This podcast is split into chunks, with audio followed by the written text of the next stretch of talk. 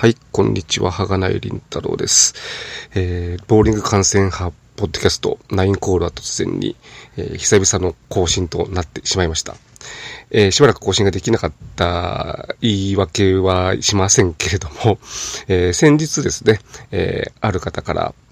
ツイッターの方の、えメッセージで、えー、更新楽しみにしてますというような、ありがたい、えーメッセージいただきましたので、まあ、この機にと言いますか、まあ、そもそも、あの先月6月5日に行われた、えー、順位戦、えー、2018年下半期優先、出場優先順位決定戦ですね、の結果を受けて、えー、一本上げたいなと思いつつ、ちょっと伸ばし伸ばしに、えー、してしまって、いましたので、この機会に。あと、まあ、7月は、えー、中旬に、えー、六甲クイーンズオープンが神戸であって、地元名古屋で東海オープン。で、えー、月末に、えー、東京の今年は、えー、と、横浜ですね。横浜で、えー、レディース新人戦がありますので、まあ、それに向けて復活をしたいと思っていたところですので、まあ、この機に、えー、アップをしたいというふうに思っております。で、まあ、あのーこのポッドキャスト復活に合わせてと言いますか、今回お話しする方を、えー、2つほど復活、ちょっと復活をテーマにしたお話をしたいと、えー、思ってまして、えー、一つは、えー、先ほど言いました順位戦での、えー、沢田遥プロの復活ですね。まあ、復活と呼んでいいのかという、ちょっと不安も ありつつ、えー、まあ、これまで、あの、去年、一昨年と、えーえー、沢田プロ49期ですので、今年3年目ですから、3度目の順位戦で、えー、この2年間は150位前後という感じで、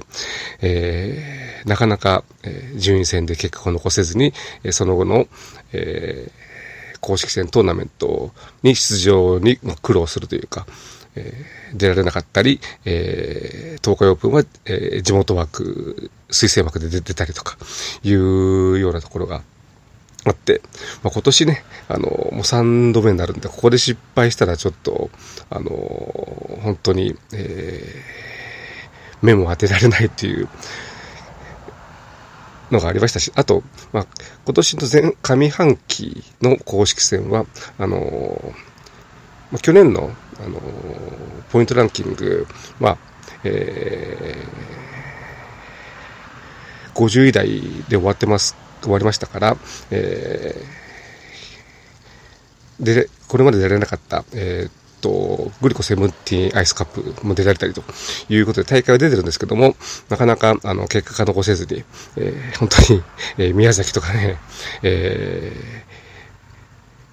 ー、グリコも今年沖縄であって、えー、まあ、グリコの場合は、ちょっと、あのー、プロの出場選手が少ないっていう、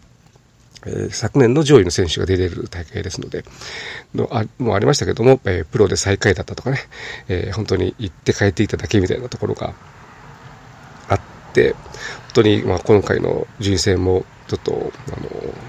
どうなることかとは思ったんですが、結果、え、12位という、ま、これまでにない、えー、素晴らしい成績で、え、下半期の、え、公式戦は全て出場が確定ということで、非常に、えー、良かったんですけれども、その後の、あの、承認大会とかね、いろいろと、あと、まあ、チャレンジの成績等を見てると、なんかちょっとね、あの、順位戦前に戻っちゃったんじゃないかというような感じのところもありますので、えー、今月、あと2週間後に、えー、六甲クイーンズありますので、六甲クイーンズ本当に、あのー、これまで出られなかった、えー、大会ですので、えー、ここで、えー、ぜひ、あの、上位入ってポイントゲットという形で、えー後半戦の、えー、いいスタートを切ってほしいと思います。まだ、ただちょっとね、あの心配っていうか、ジンクス的に不安なところがあって、えー、沢田プロは年に1回大爆発する時があって、えー、おととしはプロテストの最終日に、えー、かなり、えー、マイナス100ピン近くマイナスがあったのを最終日に挽回をして、えー、プロテスト合格というのがあって、去年は、えー、東海オープンで、えー、選抜大会と予選は、えー、最下位ギリギリギリ通過だったのに、えー、最終日の準決勝と、えー、決勝ラウンドロビンで、えー、好成績を残して全体で7位という、まあ、こういう大爆発する時が年に1回あって、今年そのね、順位戦1回だけで終わってしまったら、何のために、え